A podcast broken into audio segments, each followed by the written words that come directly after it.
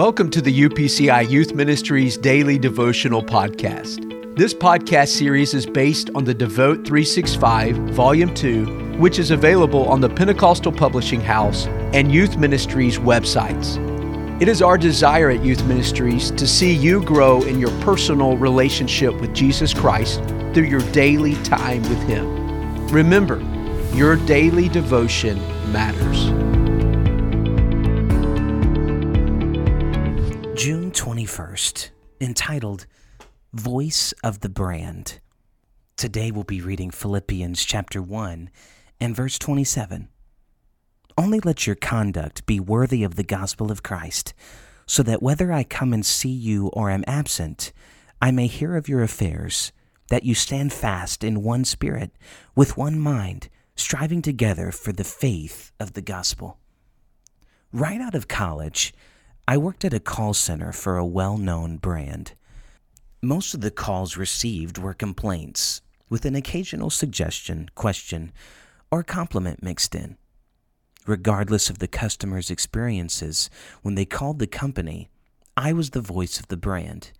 Sure, I wasn't anyone important and I didn't have a position with authority, but in that five minute call to that customer, I was the brand. Years later, I still think about the power of those conversations and how they parallel our Christian faith. In our culture today, we are surrounded by broken people who are trying to fill the void in their lives. This is why God has called his people to be holy. We represent a holy God to a hurting people. Paul encouraged believers to act in a manner worthy of the gospel of Christ. We are called to live as a reflection of Jesus. We are the voice of God to a lost world. Our lives may be the only Bible some will ever read.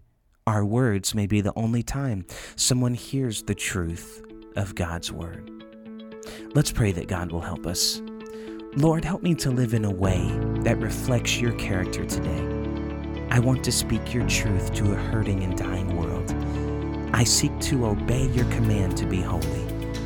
Help me to be an example in every thought, word, and action so that you can draw people closer to you. Thank you for setting aside time to invest in your relationship with Jesus Christ. Time spent with God and His Word is never time wasted. If you are using your Devote 365 Volume 2, be sure to take advantage of the journaling portion on each page.